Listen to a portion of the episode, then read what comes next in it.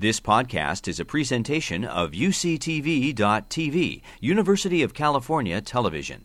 Like what you learn, help others discover UCTV podcasts by leaving a comment or rating in iTunes. Thank you all for coming. It's, uh, it's really fantastic to see such a, a big crowd tonight and a full house. Uh, and it's great to welcome all of our uh, alumni, friends, donors, students, faculty. Um, uh, and it's good to see the house uh, full tonight. Uh, we have a very exciting program. I want to briefly um, recognize a few people and, and make some quick announcements, and then we will get to the, the main event. I want to start by thanking the many GSM business partners who are here tonight. They're really part of what makes the school um, strong and connects us to the community. So I want to recognize the representatives from Kaiser Permanente, First Northern Bank, SMUD, Comstock's Magazine, Bank of the West, Digital Deployment, Five Star Bank, Lamplighter Financial, Moss Adams, Murphy, Austin, Adams, and Schoenfeld, and River City Bank. I, I hate to have to use notes, but I'm happy that the list was so long that I, I had to do that. Um, I also want to take a moment and um, thank Chancellor Katehi for attending tonight and for hosting our guest earlier in the evening, um, and really welcome all of you. Um, uh, as you know, uh, basketball has been uh, had a very big year here at UC Davis, so it's especially exciting tonight to be welcoming our guest.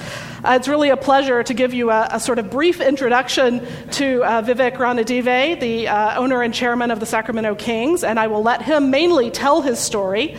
Uh, I want to also start out with. Um, just mentioning that the, the School of Management, it's, it's so many of you are friends of the school. We continue to have a strong program. Our full time MBA program this year celebrated its 20th consecutive year, quite a streak of being ranked among the top 50 programs nationally. Our part time programs rank in the top 9% of part time MBA programs. Recently, our new kid on the block, our Masters of Accounting program, uh, we found that the graduates last year of that program ranked number one in the state on the state CPA exam. Quite an honor for a program that's only three years old. Absolutely. Of course, much of tonight is going to be about technology and innovation, and so I also want to uh, give a bit of a shout out to the undergraduates we teach in our technology management minor, and of course, recognize the work of really the crown jewel around innovation and entrepreneurship, which is the Child Family Institute, um, which really connects entrepreneurs and innovators with the marketplace. Um, tonight, though, uh, speaking of entrepreneurship and innovation, uh, we're going to welcome someone who is really a, a sort of a, a, a, bit of royalty in those areas. Uh, uh, Vivek, um, as you all know him, uh, is associated with the Sacramento Kings, but has a long history of contributions. He's been an entrepreneur, a technology visionary, a best selling author, a philanthropist, and uh, today has joined the Sacramento community to do some important and really visionary work, both in basketball and in economic development in the region.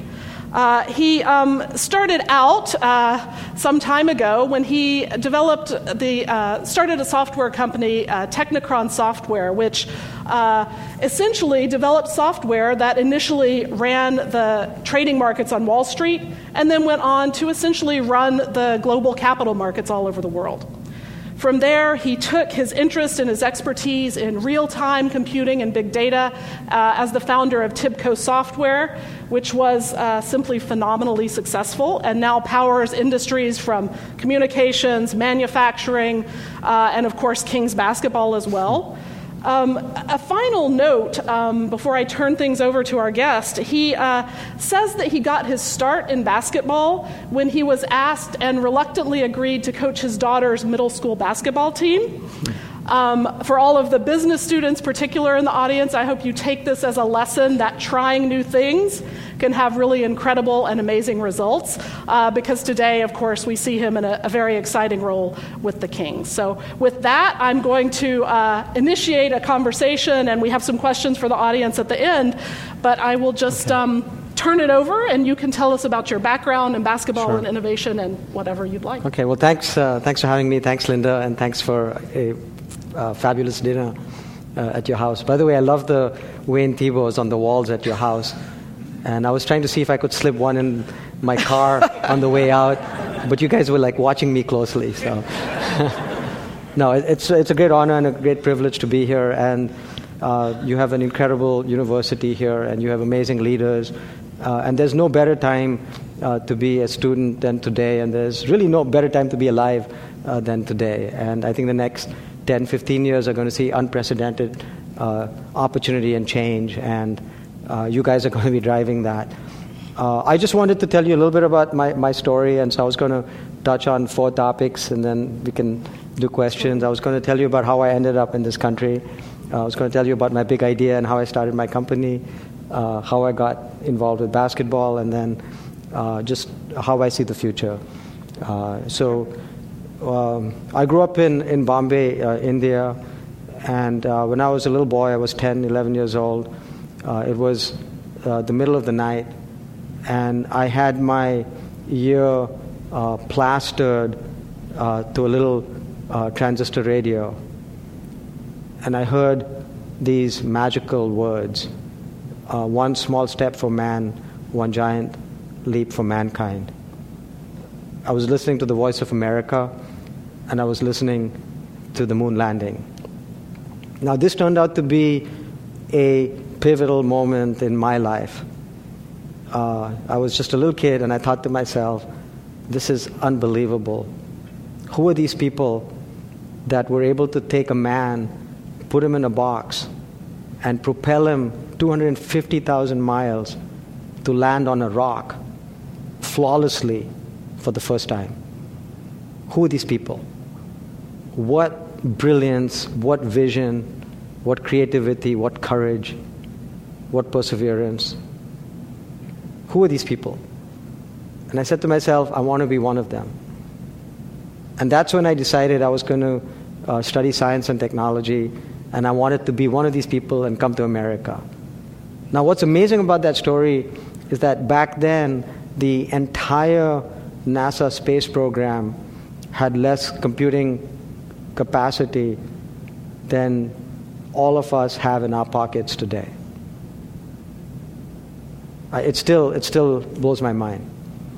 So that's kind of how I uh, uh, got the notion that I wanted to come to America, uh, and uh, I applied uh, to uh, to a school on the East Coast, MIT. they must have made a mistake in the admissions process because they somehow admitted me. and in those days, you couldn't convert rupees into dollars. It, the rupee wasn't a convertible currency. Uh, and so I ended up on uh, the shores of Boston with uh, one semester's tuition and basically $50 in my pocket. so that's how my, my story started. now, I wanted to share with you uh, the big idea that I had uh, with which I started my company. Um, I studied at MIT, I studied at Harvard, uh, studied electrical engineering and computer science, and I was working in um, the computer business, uh, and I was mostly a hardware engineer. Uh, and I became frustrated with the way that software was done. It seemed like the hardware was always on time, always on budget, and the software just never seemed to get there. So that's when I had my big idea. And the notion was why, why not do software like hardware is done? So if you look at a computer, you take the top of your PC, there's a backplane or a bus, and you plug cards into it. Uh, now, the way that software has been done is you build an application A, uh, you analyze it. 70 to 80 percent of the code then was infrastructure code, uh, and then you build the application. You build another application B, you do the same thing, and then you build a bridge to tie A and B together. You build an application C, you build two more bridges. And so you have n applications out there, and you basically have n times n minus 1, n squared uh, back and forth bridges to make all these applications connect. So the simple notion I had is just like you have a hardware bus and you plug cards into it, uh, why not have a software bus where through a single interface you could have all of these uh, applications and system communicate and communicate in real time, and you convert the n squared problem into the n problem. It saves a lot of money uh, and it provides uh, a, lot of benefit. So that was kind of the big, the big idea that I had. And many, many years ago, I uh, managed to talk my way uh, into the office uh, of a guy called Bob Rubin. Uh, and he had just been made uh, in charge of Goldman Sachs. He was the CEO of Goldman Sachs. Uh, so he took pity on me and he gave me my first contract. And he said, Vivek, I want you to apply this idea to my trading floor uh, because right now it's a mess. And I'd never seen a trading floor before. And I saw these guys in red suspenders with stacks of these monitors, which were essentially TV monitors, uh, on their desk. Uh, and the notion was maybe with my idea, I could uh, take this mess and, and make it uh, a little bit better. So he, he gave me this contract and he said, uh, Now, what I want you to do is I want you to come back uh, tomorrow and share with my partners what you're going to do. Uh, so I said, Sure. Now, of course, three hour time difference, you know, California to, to New York. Uh, and they would have these meetings very early in the morning before the market opened. Uh, it would be like at 7 in the morning, which is 4 o'clock our time. And so I show up there, take the elevator to the top of uh, 85 Broad Street, which is where their building was. Uh, and they had these very lush private rooms where the top partners would meet every morning for breakfast. So here I am, I'm this young punk out of, out of school. I'm the age of most of you here. And I walk into this little dining room, and there's five guys sitting there. And these are the five guys who uh, run Wall Street. They're the most powerful guys on Wall Street. And I sit there, and Bob looks at me and says, Okay, tell my partners what you're going to do. So I started uh, talking, and then the door opens, and this guy walks in, and Bob waves him away. He says, Go on. So I start walking, uh, talking again, and then the door opens again, and some guy walks in and he waves him away. And the third time it happens, he tells me, Son, you got to stop tapping your feet. So I was so nervous that I kept going like that with my feet. And every time I did that, uh, it would there was a switch under the carpet, and it would summon the waiter. so, so that was my first day as an entrepreneur, but it, it, it, it worked out well, and you know I, I built a, a company, uh, digitized Wall Street, uh, and then I started TIBCO, and uh, had uh, you know I've always been able to surround myself with people uh, that are way smarter than me, and uh, that's led to to some success as an entrepreneur. now let me kind of tell you about my involvement with with basketball. Um, I was, um, my first experience was about 10 years ago, uh, and I had a daughter who was 12 years old. I was a single dad, and I was trying to find ways uh, that I could spend more time with my little girl. And so I foolishly volunteered uh, to coach her basketball team. Now, understand that I had never actually touched a basketball in my life. I grew up in India, we play cricket over there. And so I had no idea what basketball was about. So the first day I show up uh, to, to be the coach, and there's this huge gym in uh, Redwood City, which is near my house in Atherton, and there's all these different basketball courts. And I look around the room, and there's all these uh, dads who are the other coaches, ex Division One players, seven feet tall, and then there's me. And so then I look at the girls and uh, I find out that I've already been had where they had something called a draft and they got all the best kids and they gave me the girls that nobody else wanted. So I'm standing in front of the girls and I'm on the court and I'm like, what do I do now? And so the first day I, I looked at the girls and I, I was just terrified that I was going to make a complete fool of myself in front of my little girl. And that's, as a dad, that's the worst thing you can do. And so I looked and I said, Girls, today we're going to run. So for the whole hour, I just made them run up and down the court. and that was kind of my start in basketball. Well, what happened is I, I went back, and one of the things about me is that I'm really, I hate to lose. And I said, I can't, you know, this is, I, I got to figure out a way that I'm not going to lose. And I studied the game, and I'm a bit of a math nerd. And I went back and I converted the game into a math equation. and, and I'll be happy to share this equation with anyone. so, made the game into an equation, and I actually taught the girls the, the math equation, and ended up winning every single game and taking the team to the national championship. And so that's how my love for basketball started, and I just fell in, in love with the game. Uh, and if you, for any of you who've read Malcolm Gladwell's books, his latest book, David and Goliath, is based on this story, and the first chapter talks about this, uh, this story. Uh, now, uh, a few years later, uh, a friend and a neighbor of mine was in the process of uh, buying the Golden State Warriors and was bidding against a guy called Larry Ellison for the team. Uh, he has a little company called Oracle. And uh, so Joe asked me to join him uh, in, in that process. And so I ended up uh, joining Joe, and he was the lead guy on it. Uh, and we ended up uh, winning the bid and, and buying the Warriors. And I was kind of in the back in the back seat. I, I, was the vice chairman, but I watched this team, and it, w- it was a great experience. And then a couple of years later, I got a call from the mayor of Sacramento, Kevin Johnson, uh, who's just a very persuasive guy. And he called me up and he said, Look, you know, you need to keep the team because this guy, Steve Ballmer, is going to buy the team and move it to Seattle. And I was uh, extremely uh, skeptical. I said, Well, why would I do that? I live in the Bay Area. I, you know, I love the Warriors. And uh, we're just in the process of turning the team around. And he kept uh, hammering at me uh, and at some point, uh, something in me clicked.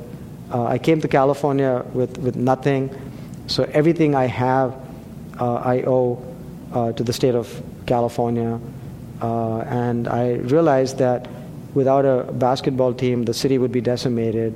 Uh, this goes back thousands of years to Roman times, where cities were built around coliseums.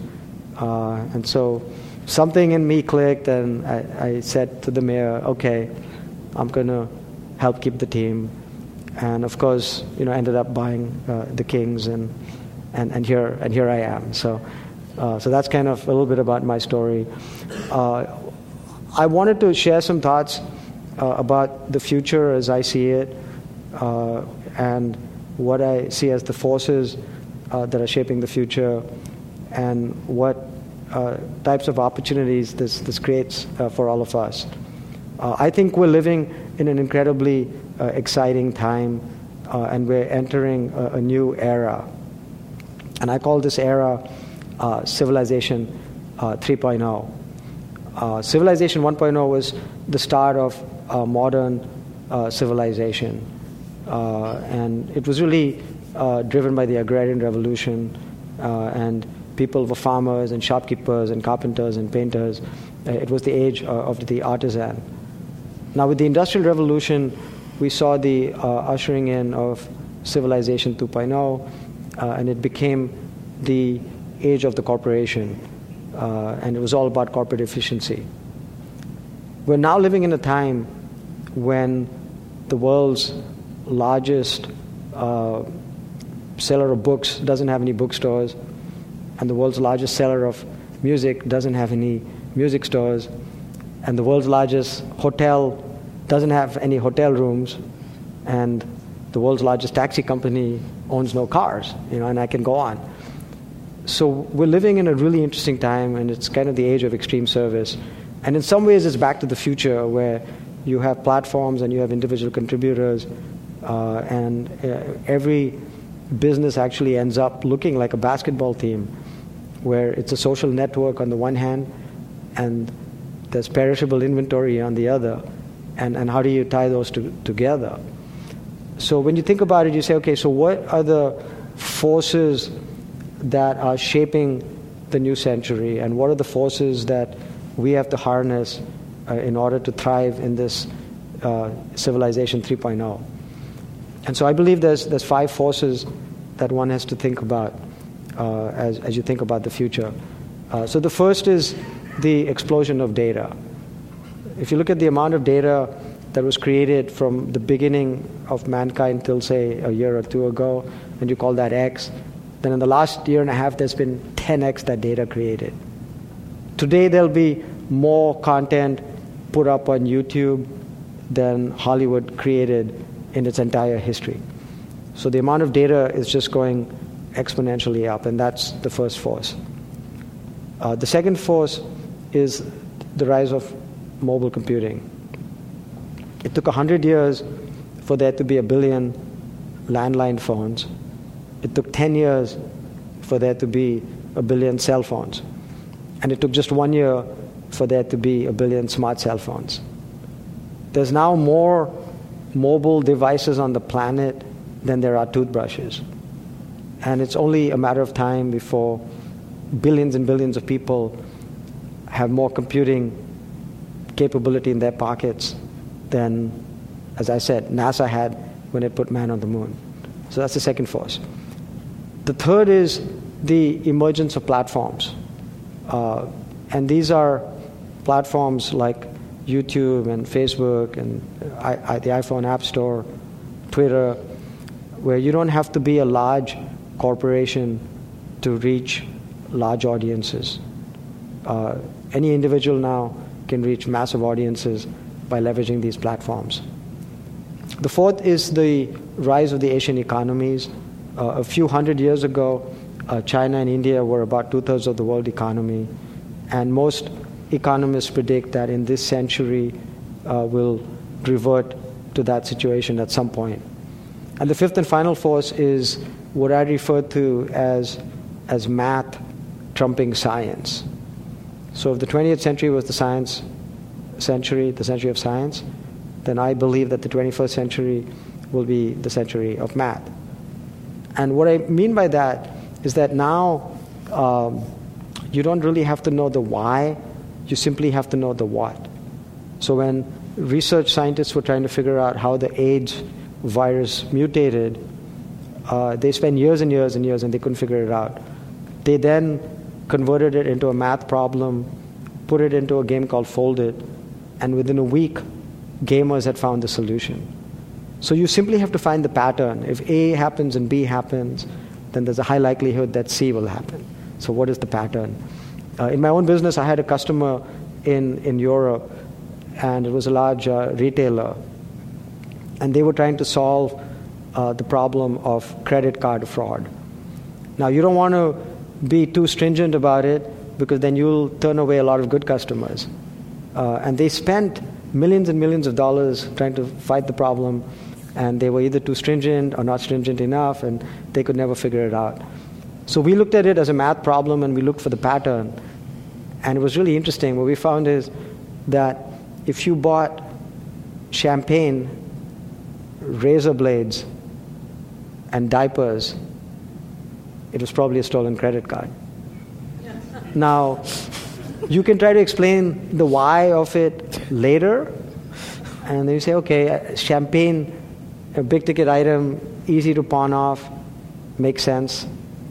Razor blades, you know, big ticket item, easy to pawn off, makes sense. Diapers, you know, why, why diapers? Ah, he's a dad, then you think he's a good guy, you're not going to be suspicious, and you can pawn off diapers too. So, really, you know, you see this theme repeating itself where the, you can use math to, to find uh, the pattern and you know, in that data, the answers lie. And I believe that answers to many of, of, mankind's problems, you know, whether it's the water problem we face, or it's disease, or it's security threats, or you know, it's whatever. I think that if you there's enough data now that you can actually find the patterns in that data to find those answers. So it's really about channeling, harnessing those five forces and using them to to create good and, and to solve problems. That's where the opportunities lie. Uh, as I said earlier, I think of every business increasingly looking like a uh, basketball team. And every business looks like a social network on the one hand, and you want to use technology to capture that network, to expand it, to engage it. It's, it's, your, it's your customers, it's, you know, it's your suppliers. And then on the other hand, every business has perishable inventory. So whether you're selling basketball tickets or clothes or food or hospital beds or hotel rooms, airline seats, consumer electronics, clothes, banking products, they all are perishable. And the businesses of the future tie those two together. And the businesses that have really succeeded, they figured out how the cost of supply is zero and the cost of demand is zero if you look at a company like Uber. And so, you know, so in those, in the harnessing of those forces, a lot of the opportunities of the future lie. Uh, I think we've seen as much change as we've seen in the last 10 or 15 years. And if you think about it, you know, you don't, uh, all the ways that your life has changed, you know, you, you don't, when was the last time you went to look for a phone booth? You know, when was the last time you went to a blockbuster? You know, when was the last time you pulled up at a gas station and, and you bought a map? Or when was the last time that you made an effort to take your camera somewhere? And then, you know, you look at how the world has changed, you know, where you can push a button on, on your phone and you can have virtually any good or service uh, delivered to your house. You know, your phone goes, your camera goes with you wherever you go. You know, it's, uh, so then you think about all the change and you say, okay, so in 15 years, the years that you guys are going to influence, what is the world going to look like? And I'll submit to you that we're going to have more change than ever in the history of mankind. Ever. 85% of all medical diagnoses will be done by computer program. Most people will be replaced in factories by robots. Driverless cars will no longer be a novelty, they'll be everywhere. Wearables, where they continuously monitor your health, will be a legacy technology, and people will probably have, the, have tattoos that are doing that, that are embedded in you. A UC Davis caliber education will be available to every human being on the planet for free. 80% of the waste that we have today will be eliminated. The planet will be lit up by LEDs. You know, we'll be moving to much more energy efficient ways of lighting up the planet, and they'll all be controlled by uh, in the cloud. You know, I can go on and on, but I think the list is endless. And this is an incredible time to be at UC Davis. It's an incredible time to be a student. And uh, you know, you guys are lucky to be here. So I'll stop and uh, take you. questions. There, there's so many questions that okay. I could ask. I do have I do have questions from the audience, but I'm going to uh, get a few of my own in first. So I'm, I'm intrigued. You talk about this rapid period of change, and and some of your in uh, one of your earlier books, you talked about uh, the the critical importance in thinking about intelligence of that ability to anticipate and predict events. So how do you sort of think about that, the importance of that in this atmosphere? of incredibly fast change. Is it more important, less critical with big data, or what? What would you say about that? Yeah, so I, you know, I'm a believer in, and my last book is the Two Second Advantage, where you know the premise on that about that is that a little bit of the right information beforehand is, is more valuable than all the information in the world six months after. Right. And so if you can combine uh, what's happening right now with history then you're able to anticipate and you're able to, you know, things like power outages should, should be a thing of the past. And, you know, we can actually prevent uh, the spread of disease, we can prevent food shortages. You know, there's a lot of problems we can, we can solve uh, with, uh, with predictive uh, technologies. Uh, and the way that technology has evolved uh, and the problems that you can solve, I, I can tell you, and I, you know, I went to MIT as an engineer, and I'm sure that your uh, engineering department would say the same thing that there isn't a serious computer scientist in academia that 15 years ago would have told you that you could have a driverless car. Mm-hmm. You know, that's right. just like mind boggling that you're able to do that. And, but, you know, you have neural networks, you know, you have uh, machine learning, and so computers are taking leaps that we never imagined before, and our ability to, to look at different types of data and process it uh, very rapidly uh, allows you to be you know to be predictive. Yeah, really improve that. Yeah. Yeah. So my other question that we talked about a little bit beforehand is in this same environment, what what advice would you have for both uh, students of management, business students, and and educators in management in this environment? What what areas do you think we're missing, and where do we need to focus in the in the next ten years? Yeah, so I think that, and, and Linda and I talked about some of this at, at dinner, that uh, I think people have historically looked at education as being kind of left brain or right brain. Mm-hmm. And you need to kind of cross both of those. Mm-hmm. And uh, I think that there's many advantages to uh, a left brain education.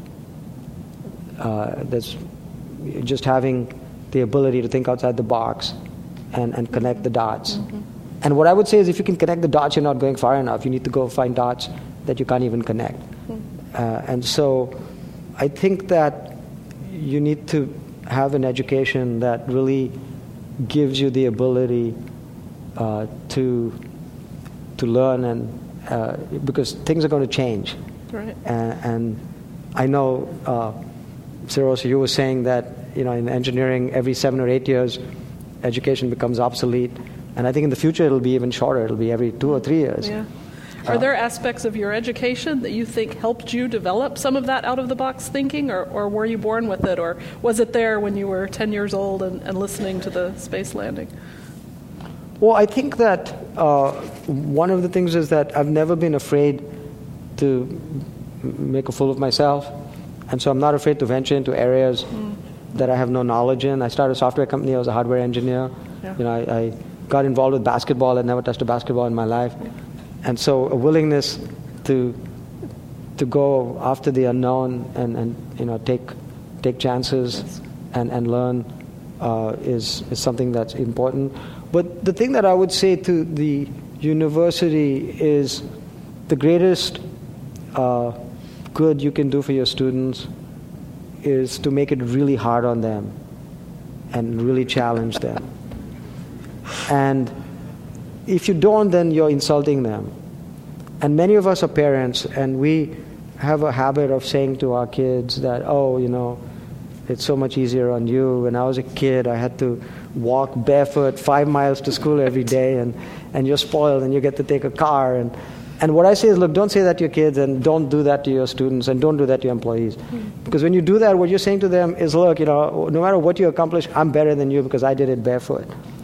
And so at my companies, I was always the stupidest guy. I was surrounded by people that were way smarter than me. And so we made it really hard on them. Set the bar really high. Give them big problems. And don't make it too easy. Because if you make it easy, you're telling them that they're really not that good and they're really good. So they should. So you should make it hard on them. Yeah, fantastic.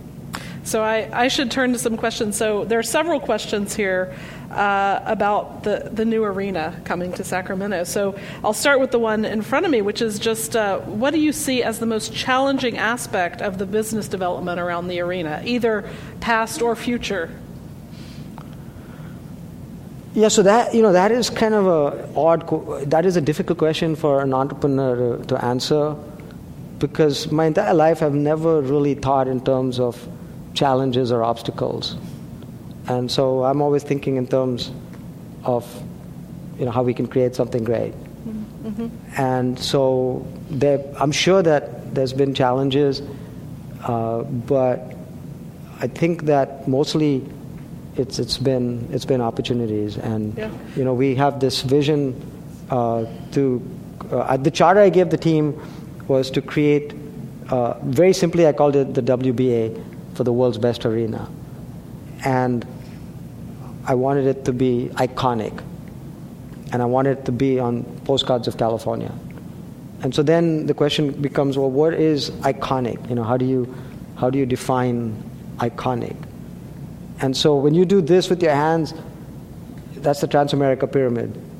You know, that's iconic. Mm-hmm. You know, when you do this, that's the Sydney Opera House. That's iconic.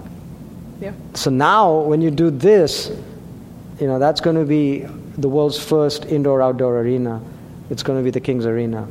and it's, it's hopefully we're going to deliver on the promise of iconic. So we're pushing the envelope, you know, in terms of it's going to be the smartest building in the world, it's going to be the greenest, you know, it, the arena is going to check into you, uh, it'll tell you where to park, it'll tell you how to get to your seat, uh, it's going to be ticketless, it's going to be, uh, you know, cashless, it's going to be frictionless, and I don't even want to have to have you pull out your phone. As you walk up, it should recognize you, and you know, guide you to your seat. Uh, so we've set a very, very high bar, and I have complete confidence that our team's going to deliver on all these promises. Yeah, fantastic. So uh, another question was another person was asking uh, more about uh, basketball 3.0, and I, I want to ask you about your view, your your sort of theories applied to the game, but also I know you're also quite interested in, in bringing basketball uh, to India. So I'd love to hear more about both of those. Sure. So my uh, the way that I sold the NBA on letting us uh, keep the team in Sacramento and and buying the team uh, was I uh, presented this notion of what I called NBA 3.0, uh, and I said that look, we're going to make basketball uh, the premier sport of the 21st century, and it's a sport that lends itself to a global fan base. Uh, it's a sport that can be played by boys or by girls, one person, a few people, indoors, outdoors, in cities and villages, rich countries, poor countries. Uh, it doesn't take up a lot of space. You get a lot of exercise. Uh, and so I created this vision of NBA 3.0. And that was driven by three vectors. It was driven by technology, and we're going to use technology to create this global community. It was driven by just having a global outlook from the start. So we have uh, taken our team to China. We're taking it to Mexico uh, this season. Uh, I've taken the commissioner to India, where it's become uh, one of the fastest growing sports. And then the third was we've had this notion that it should be about more than basketball, and it should be an agent of good and an agent of change in the community. So, using uh, those vectors, uh, we are putting a lot of wood behind the kind of the globalization and the arrow of taking basketball and sharing uh, the, the joy of this incredible sport uh, and how it unifies people. And, and really, you think about the basketball arena, it's the 21st century uh, communal fireplace. You know, it's where everybody gathers uh, Uh, to enjoy uh, some great, uh, you know, uh, sport. so we're combining all that into, into this vision of, of NBA 3.0. Terrific. So another question about basketball and the Kings is this person asked, what is they ask, what is the most important to you on a daily basis with the Kings? Is it the uh, business operations, or is it personnel and strategizing about the team, or is it the arena financing? What's, what's your, your main uh, focus these days? What makes, you know, what makes sport and basketball so very different than any other type of business is that uh, well, first of all, you know, the biggest misconception is that I own the team. I actually don't own the team. You know, the team belongs to the fans, it belongs to the city, it belongs to the community. Uh, so that uh, puts your perspective in a, in a very different place. You know, the second difference is if you have any other kind of business, you know, you have a bank or you know, you sell computers or you, know, you sell clothes, you have customers a basketball team has fans. Fans will paint their face purple. Fans will evangelize 24 7 about their team. And so, really, our focus is on how do we serve those fans? You know, how do we serve them in the arena, outside the arena, you know, during games, you know, when there's no games, uh, when we create the new arena. And so we try to never lose sight that we do have the greatest fans in the world, and how do we give them what they deserve? Yeah, great. So this is a question that um, uh, this is one that our career services director would be proud of. Uh, this person wants to know what would be the best way for someone very knowledgeable about the sport to get a position in the basketball operations of an NBA team. maybe more generally, what you know, yeah. what impresses you with young people who are, are looking for uh, you know a job in your industry or organization? Yeah, so we did something very uh, uh, interesting uh, last season where we actually use crowdsourcing uh, to, to get a lot of ideas. Mm. and we actually use a lot of big data in our analysis. And so we use technology and data both in the business side. And so, you know, if you're sitting and you tweet that you had cold pizza, then, you know, we want to be able to pick that up and then go back and really understand you and your household. And, you know, we have, it's the fourth quarter and we've got excess hot dogs. And uh, you just tweeted you had cold pizza. We know that your kids like hot dogs and those hot dogs will go bad anyways. And so come give you some hot dogs. You're coming to the next game. You don't have parking for that game. We have excess parking. Give you some free parking. So even before you have a chance to become unhappy, we make you happy. And so you know we use it extensively on the business side. But then there's also the use of, of big data on, on the basketball side, and we can use that extensively. And so whether it's with the draft where you can use neural networks and machine learning software uh, to be able to predict that you have this rookie uh, so in three years, what NBA player might he resemble? And what's the f- floor on him and what's the ceiling on him? Uh, now you can also use it. Uh, now every arena has six overhead cameras, and so we have more data now than you've ever had in the history of the game. You know, we have 30, 40, 50 gigabytes of data. Uh, and so the, one of the examples of how we applied it is we signed a player, Rudy Gay, and people said that, well, you look at one data point, you say, well, he's scoring, you know, 23 points a game, and you say, well, that's great, give him a lot of money, it's worth it. And then you look at the next data point, and well, he's shooting 30%, and well, he's very inefficient, and so, no, don't get him. So what we did is we looked at uh, this spatial data, and we looked at uh, multiple years of data, and we came to the conclusion that with the right spacing, uh, on the court because we now have time space data. And going from being the second op- the first option to being the third option in, in taking a shot, that he would take five fewer shots. And he would actually be much more efficient. And of course, history showed that it was all true. And so he, you know, is scoring the same number of points, but his shooting percentage has gone up 15, 20 percentage points. So so share, give us your ideas, you know, share your knowledge, uh, and we're very open to receiving ideas. And those people that are able to do that, you know, we'd love to have them uh, to hel- uh, help us and, and join, uh, join our organization. We're looking for the smartest people out there. All right. So, in talking about the, the many uses of, of big data and real time computing, I wonder if you've encountered a difference between people who, who understand big data and understand really how it can be put to use in a particular business. And you touched on that a little bit, but that's something at the School of Management, lots of our faculty are interested in how to train students, not just for the basics of big data, but really to see those uses. How do you develop that, or how do you find people who can do that? And I think you know that's an area that uh, is going to explode uh, because I would submit that you know as I said, math is trumping science, and every problem is, a big data problem, uh, and uh, the ability to, uh, to to look at different classes of problems uh, and apply big data to those problems and.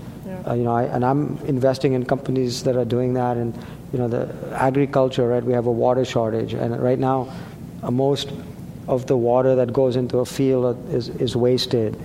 And so, with satellite data, how can you look at every single plant and figure out, you know, how much, where should the water go, and how much water should go there? And so, we live at a time when, you know, this field is is, is going to simply explode, and we don't have enough people uh, that have that kind, uh, that way of thinking. And so that's why I said kind of you need both the left brain and the right brain. And, and you need you know some of the discipline, but you don't really need to be a mathematician in order to be able to understand you know how to creatively apply it. Right. Yeah. So, uh, speaking of left and right brain, a, question in a different direction. Uh, this question is why should you include art in the stadium project? Yeah. So I, you know, along with kind of the uh, notion of civilization 3.0, uh, you know, I started challenging um, people on uh, on what is City 3.0, and you know, today at dinner I, I challenged the chancellor on what is UC 3.0, and and so City 1.0, you know, was kind of a place for people to live, right? That was modern cities. People came together. It was a place for people to live, and um, and with the industrial revolution, we had City 2.0, where people started moving out of cities and into suburbs, and cities uh, became a place uh, for people to, to work. And they were living in the suburbs and they were gathering in, in malls. So now, what does City 3.0 look like? And the residents of Civilization 3.0, you guys, you know, tend to be urbanites. And so City 3.0 is cities are going to be places to live, you know, to work, to, to play, uh, to, to watch sports, to enjoy culture, to look at art, you know, to, to enjoy music. Uh, and City 1.0 was, was around a river. And then City 2.0 you know, is airport access. And City 3.0 is going to be web access, internet access, you know, information access. Uh, so, you know, cities are going to be the, the places where there's, there's opportunity and there's art and there's culture and there's sports. And so as we were building the arena, we're doing more than building the arena, we're building the area around it. And it's going to be much larger than LA Live. And so we see this as being uh, critical to uh, the vision of City uh, 3.0. And you know, it's going to be the place for ideas and art and culture and sports and, and you know, the communal gathering place. Uh, so in our mind, you know, art was, was critical to that. Uh, now, I will share a little secret uh, with you guys that there's a piece of art that uh, I've personally been in love with for many years. Uh, it's called The Coloring Book by Jeff Koons.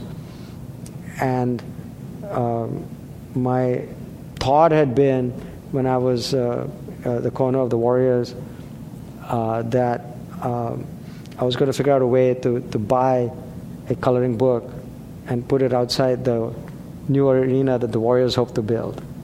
Now, of course, I, I, you know I'm now with the Kings, and and so we bought the coloring book, and you know we did it through you know me and my partners donating money to it, uh, and it's it's a Jeff Koons uh, sculpture.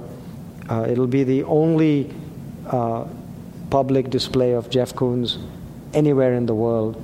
Uh, and my hope is that this area becomes a destination point for art as well. And you guys are building an incredible new museum here, which I'm very excited about. Yeah. Uh, you know, you have uh, some amazing uh, collections of art already. Uh, you know, we have the Crocker Museum, uh, and then hopefully, you know, we'll also have our entire downtown be a museum. And so we want to have sculpture and art uh, throughout the mall and throughout the arena. Mm-hmm. So I believe that you know it all fits in with our vision of, of City 3.0. That's great. So uh, we're getting close to the end of our time. I'm wondering if you if you allow yourself any time to think about what next.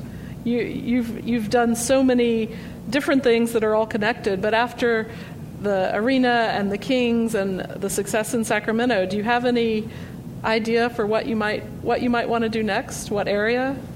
Well, I'm just trying to figure out what I do when I grow up. Still, so it's uh, no. I think that you know I, I, fully believe that for myself, my best days are ahead of me, and you know I'm one of these guys who wakes up every day and is super excited about about the world and uh, and I know this you know kind of sounds corny, but I can't wait to get up every day and uh, figure out how I can do my part uh, for really uh, impacting and making the world a better place. And I think that uh, this is a time, unprecedented time, and you know, there's going to be more opportunity than we've ever seen before. There's going to be more wealth created.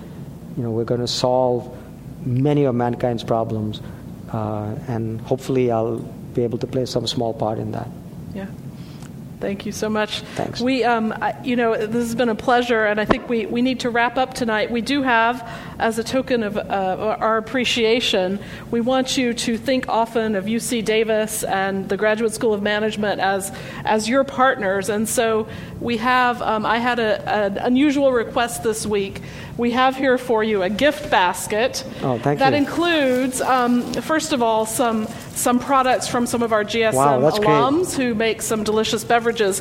But also, there is a basketball imprinted Oh, with the. GSM logo Thank you. and signed by Chancellor Katehi and Well, thank- myself. thank you so much. Thank you. thank you very Thank you. much. Thanks. You've been listening to a podcast by University of California Television. For more information about this program or UCTV, visit us online at uctv.tv.